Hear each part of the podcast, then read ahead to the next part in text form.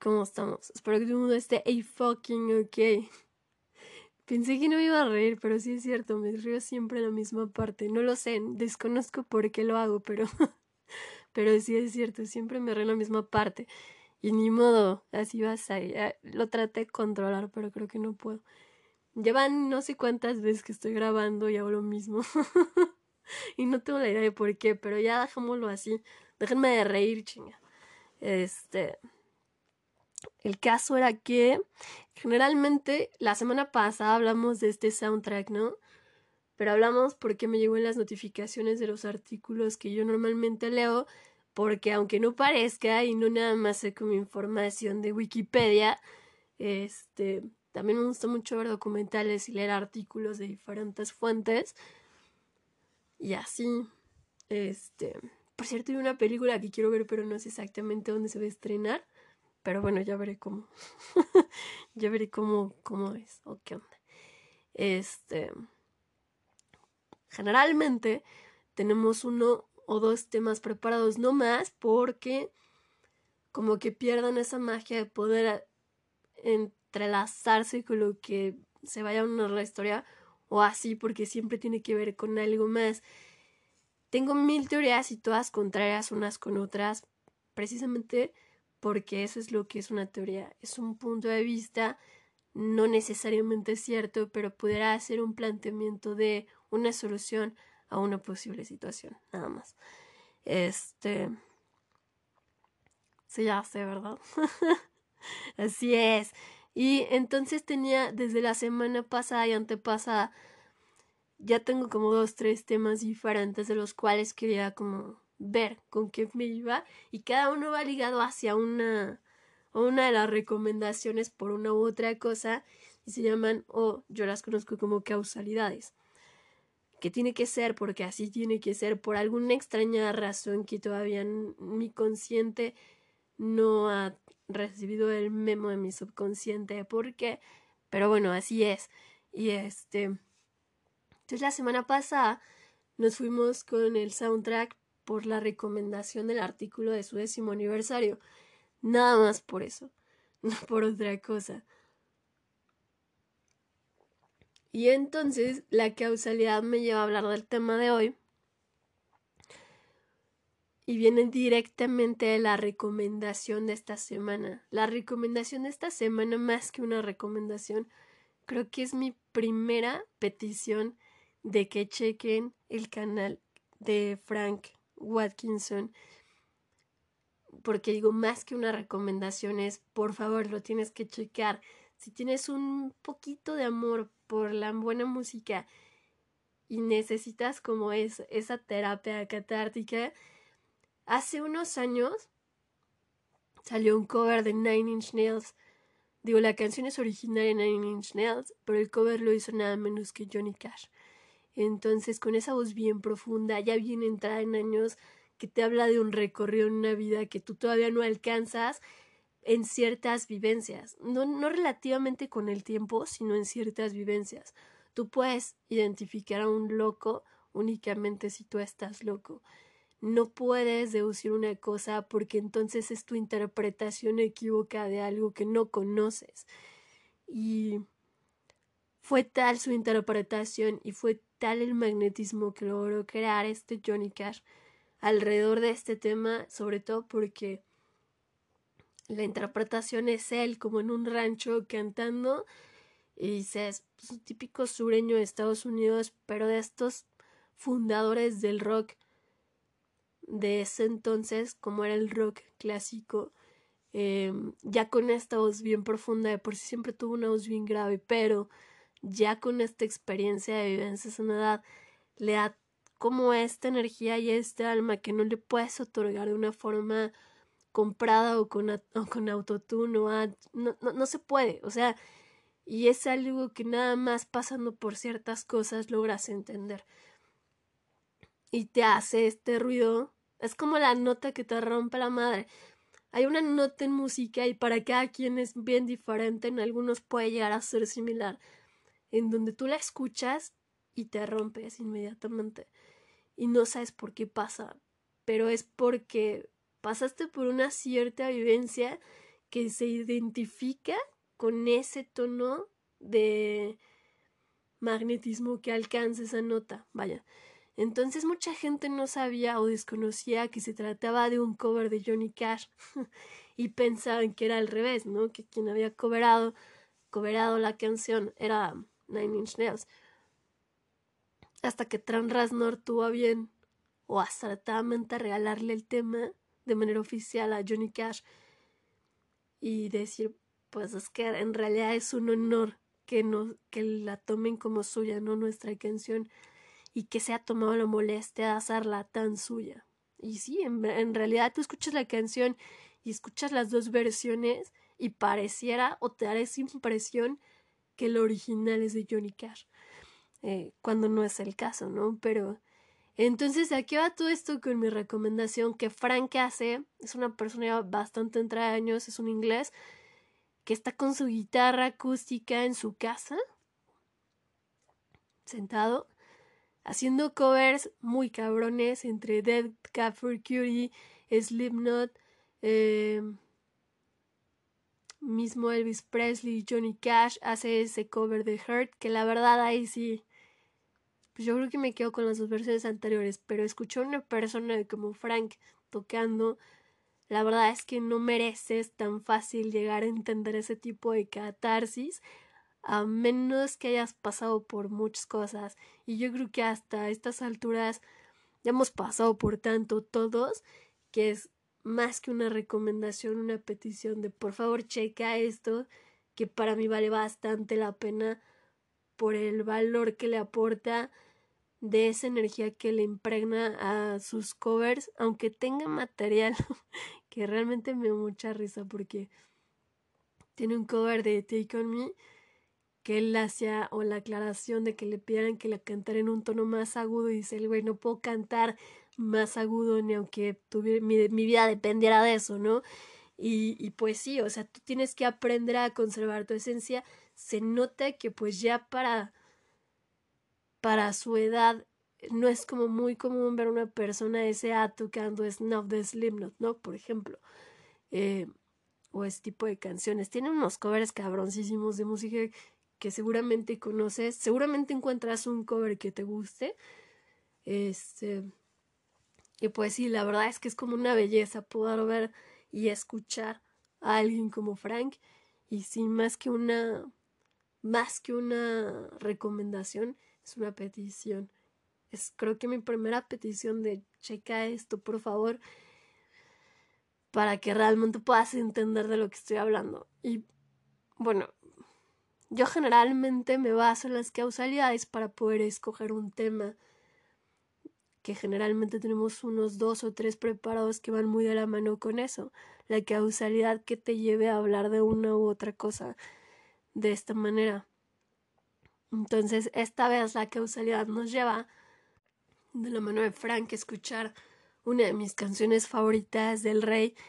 Y dije, sí, ya tenía desde lo de los productores, que tiene mucho que ver con el inicio y el sonido de, de, del rey, de cómo empezó y todo y cómo, o sea, y por qué, ¿no? Iban muy de la mano. Por eso no sabía con quién empezar en cuestión de producción. Porque en esta ocasión dije, no, tenemos hacia fuerza, escucho esta canción que es Can't Help Falling in Love, que dices, de por sí la canción es una de mis canciones favoritas de Elvis, pero si la escuchas en Frank tiene como esto otra, agarra como esta otra vestimenta y dices, no, tengo que hablar de esto.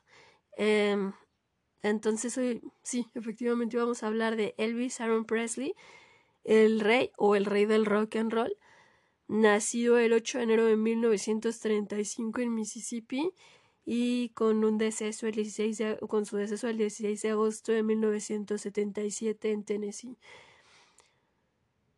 Obviamente es conocido como el rey del rock o el rey y me aventé dos, tres documentales, la biografía no autorizada de que te habla, ¿no? De que no fue hijo único, que en realidad tenía un hermano gemelo y que él siempre tuvo como este dolor a cuestas de, haber sido creado como hijo único o el punto focal de su mamá, porque la verdad es que como te pintan toda su crianza, dices, güey, era una mamá que parecía tener, pues sí, en realidad fue su hijo único porque no tuvo más familia, nada más era él. Este, llevarle puesto mucho enfoque, ¿no? Y tener su guitarra a los 13 años. Casi 10 minutos está viendo justo lo que vamos a hablar la siguiente semana, pero iba de la mano en que decían, tienes esta edad entre los 13 y los 16 años en donde estás formando tu propia identidad y descubres más o menos esta línea de intereses que vas a ir desarrollando y va a ir definiendo tu personalidad. No al 100% porque vas a seguir cambiando moldeando esta identidad, pero sí factores que definen primordialmente esa identidad, ¿no? Y en el caso de Elvis fue muy marcado que fue para hacer la música porque fue un regalo de cumpleaños su guitarra. Y la historia era que él quería un revólver, no una guitarra. Y su mamá, pues, obviamente no le iba a regalar un revólver, ¿no?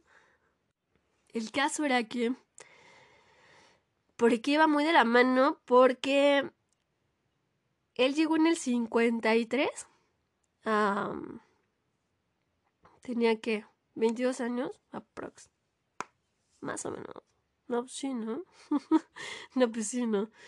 Tenía 22 años y llega al estudio Sun Records con Sam Phillips, que es el está dentro de mis top 10 de productores y es el que le dio ese sonido a Elvis porque Elvis fue a su estudio nada más para grabar un vinilo o un acetato con dos tracks, que es este My Happiness y That's Where Your Heartache Begins que era un regalo que le quería hacer a su mamá y quería tener como pues esta calidad de estudio para ver más o menos cómo sonaba.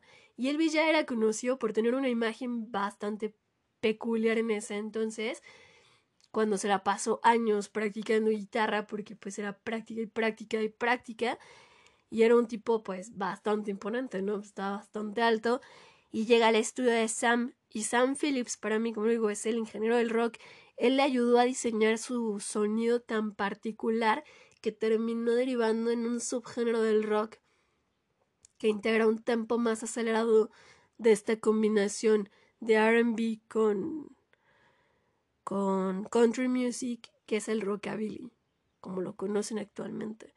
Pero en ese entonces, junto con Scotty Moore y Bill Black, y Bill Black este, construyen este, todo este sonido y le dan una interpretación diferente al rock y lo hacen lo que era tan popular en los 50. Generaron un nuevo sonido que fue un sonido que a posterior inspiró a bandas como The Beatles, ¿no? Y ya vamos a hablar más o menos porque se cruzan un poquito los tiempos ahí y van a tener que ver un poquito más adelante. Pero bueno, él entra en el en el 53 a grabar este primer acetato y Sam dice, no, ¿sabes qué? Deténmelo y vamos a grabar otro. Y graban el segundo acetato en el 54 con otros dos materiales que era I'll never... ¿Qué? Mi letra es asquerosamente horrible. I'll never stand in your way y It wouldn't be the same without you. Pero es hasta el 56 que RCA Records se logra hacer con los derechos de distribución de la música Elvis y saquen este primer sencillo de Heartbreak Hotel que es un putazo, es un éxito total. Y este pero es hasta el, el 56 y ese mismo año hace su debut como actor en Love Me Tender porque obviamente yo creo que si no muchos algunos sí saben que no nada más hacía soundtracks, sino nada más hacía álbums, tours, presentaciones así, sino que le gustaba también la actuación. Entonces, en el 58 anuncia que es reclutado para, para la guerra y se va a hacer su servicio militar. Y es entonces en donde conoce a su esposa, con quien tendría su única hija, ¿no? Pero su esposa en ese entonces tenía 17 años y duró siete años y medio de novio con ella y bueno, en fin, o sea, era en los cincuenta y tantos en donde Me parece que si no fue después de que regresó de la guerra o de su servicio militar en el 60, el 2 de marzo de de 1960, este regresa de, de su servicio y empieza a volver a hacer apariciones y todo este, este rollo. Y este y sale de hecho sale en, en un especial que se llama Welcome Home Elvis del programa The Frank Sinatra Timex Special. Y eso fue pese a la reticencia de Sinatra de tenerlo como invitado porque él no comulgaba con el género con el género del rock pero hizo esta excepción con Elvis por su inclinación hacia el gospel que tenía también muy marcada y entonces hacen este especial. Pero es también este año en donde empieza a hacer más participaciones en películas y nada menos que en ese solo año tuvo 27 participaciones, pero casi no obtuvo ningún reconocimiento por ninguna de ellas.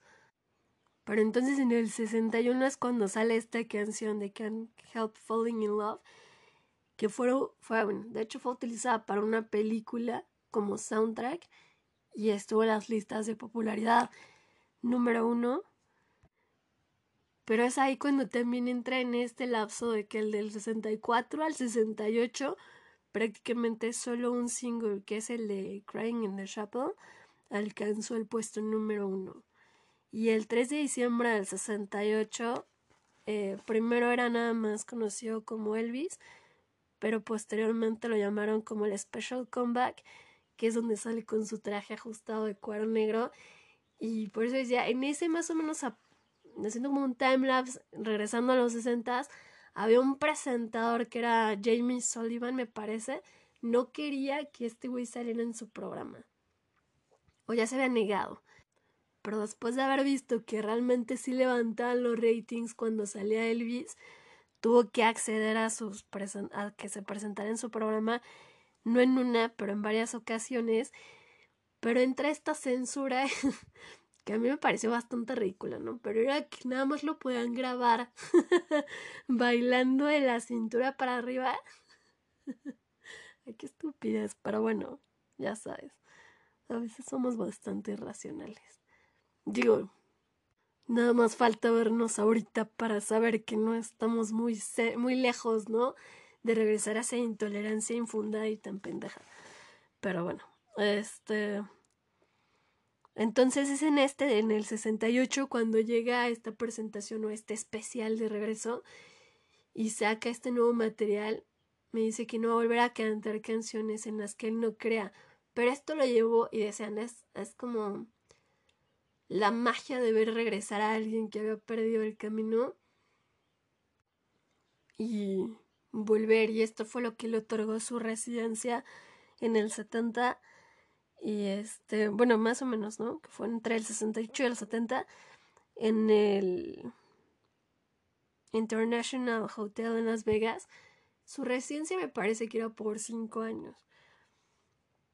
Y en el 70 sale Elvis, That's the Way It Is, que es un documental del cual se desprenden otros materiales, que también fue un super hit hasta el 73 que sale el Aloha from Hawaii, que es su álbum, bueno, sí es su último álbum, no su material póstumo, pero sí es el último álbum completo que grabó.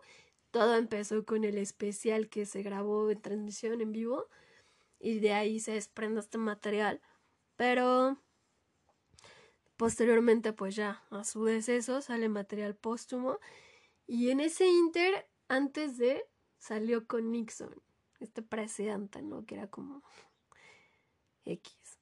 Y que le otorgaron una insignia que utilizaba en este traje blanco, muy representativo de esas presentaciones que hacía en Las Vegas. Este. Hasta el 77, que fue su deceso, que todo el mundo se empezó a dar cuenta de su deterioro. Después del 72, de su divorcio, yo generalmente no lo de la vida personal de nada, porque la verdad es que no, no es mi tema. Este, pero se empezó a notar todo el deterioro y que dependía cada vez más de los fármacos y así hasta que en el 77 pues muere de un infarto agudo al microcardio, para ser más específico. Y en el 84 le otorgan el premio WC Handy del Blues este, Foundation. En el 86 entra al Rock and Roll Hall of Fame. En el 98 entra al Country Hall of Fame.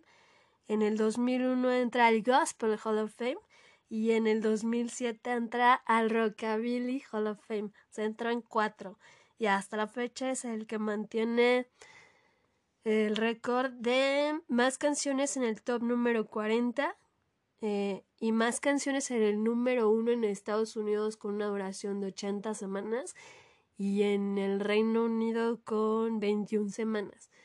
Tú estás hablando de un güey que terminó en el 2006 por su propiedad de Graceland recibiendo eh, una denominación después de la Casa Blanca como monumento histórico y preservan su traje y todo, y todos saben que está el, el famoso, y ya no estoy tan segura, pero creo que no era el Montecristo, pero tenía un sándwich preferido. Elvis Presley tenía su propio sándwich de tocino, era un PB&J que es este de crema de cacahuate con, con mermelada, que es muy clásico americano, pero él le echaba tocino. Entonces era muy, era un sándwich muy típico de, Elvis y es muy, muy, muy famoso en Estados Unidos.